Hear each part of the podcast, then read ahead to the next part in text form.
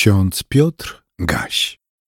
Migracja, przemieszczanie się, wędrowanie nie są niczym nowym. Kiedy na przestrzeni wieków prześledzimy ich przyczyny, stwierdzimy, że są podobne.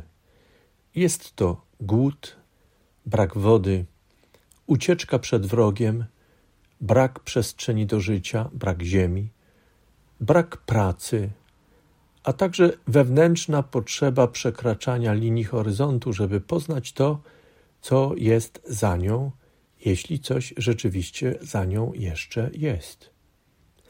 Abraham ze swoją rodziną nie cierpiał głodu, nie narzekał na brak wody, miał ziemię, pracę, nie czuł zagrożenia ze strony wrogów, nie stawiał na pierwszym miejscu potrzeby przekraczania linii horyzontu dla zaspokojenia własnej ciekawości i dla zdobywania nowej ziemi wraz z jej zasobami. Mimo wszystko Abraham zdecydował się na migrację tylko dlatego, że usłyszał głos Pana. Znajdujemy te słowa w pierwszej Księdze Mojżeszowej w 12 rozdziale, pierwszym wersecie. Wyjdź z ziemi swojej i od rodziny swojej i z domu ojca swego do ziemi, którą ci wskażę. Abram zdecydował się na migrację, przemieszczenie, wędrówkę tylko dlatego, że usłyszał głos Pana. Użyłem tej frazy przed dzisiejszym hasłem starotestamentowym z Księgi Rodzaju 12 rozdziału pierwszego wersetu, aby wydobyć z tekstu i tym samym podkreślić przyczynę wyjścia Abrama z tego, co mu było bliskie i znane, żeby pójść do tego, co było daleko i nieznane. Taka reakcja Abrama na słowo Pana została utrwalona na kartach Starego Testamentu, a potem także kartach Nowego Testamentu. Została zapamiętana i stale jest przywoływana jako przykład na pierwszy krok wiary i jednocześnie otwarcie długiej drogi człowieka wiary. Dla wierzących Abram niezmiennie pozostaje wzorem zawierzenia Bogu na podstawie Jego słowa, wzorem cierpliwego chodzenia drogą wytyczoną słowem Pana, wreszcie wzorem trwania w nadziei zakorzenionej w obietnicy Pana. Droga Abrama i kolejne przeżycia z Bogiem inspirują i uczą wierzących. Odczytujemy je jako archetypiczne dla wierzących.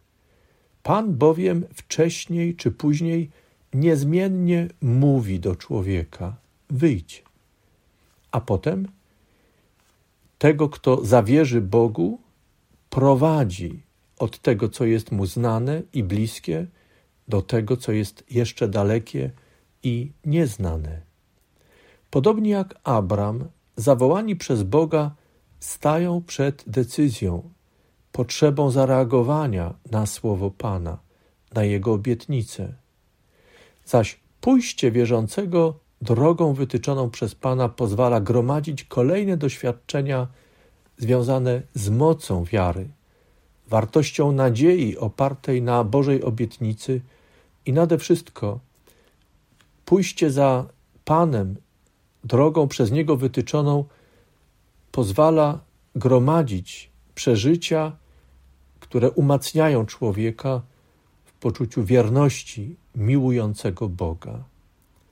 W liście do Hebrajczyków w 6 rozdziale, w 11 i 12 wersecie czytamy dzisiaj przestrogę i jednocześnie duszpasterskie zachęcenie. Zacytuję to słowo. Pragniemy zaś, aby każdy z was okazał tę samą gorliwość dla zachowania pełni nadziei aż do końca, abyście się nie stali ociężałymi, ale byli naśladowcami tych, którzy przez wiarę i cierpliwość dziedziczą obietnicę. Zydz de Vries tak modlił się. Boże, odnajdujemy Cię po śladach Abrahama, i przez niego również wiemy, że Ty nam błogosławisz. Otwórz nasze uszy na głos, który Go wezwał. Prowadź nasze stopy Jego drogami.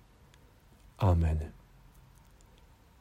A błogosławieństwo w Trójcy Świętej jedynego Boga, Ojca, Syna i Ducha Świętego niech spocznie na nas teraz i zawsze. Amen.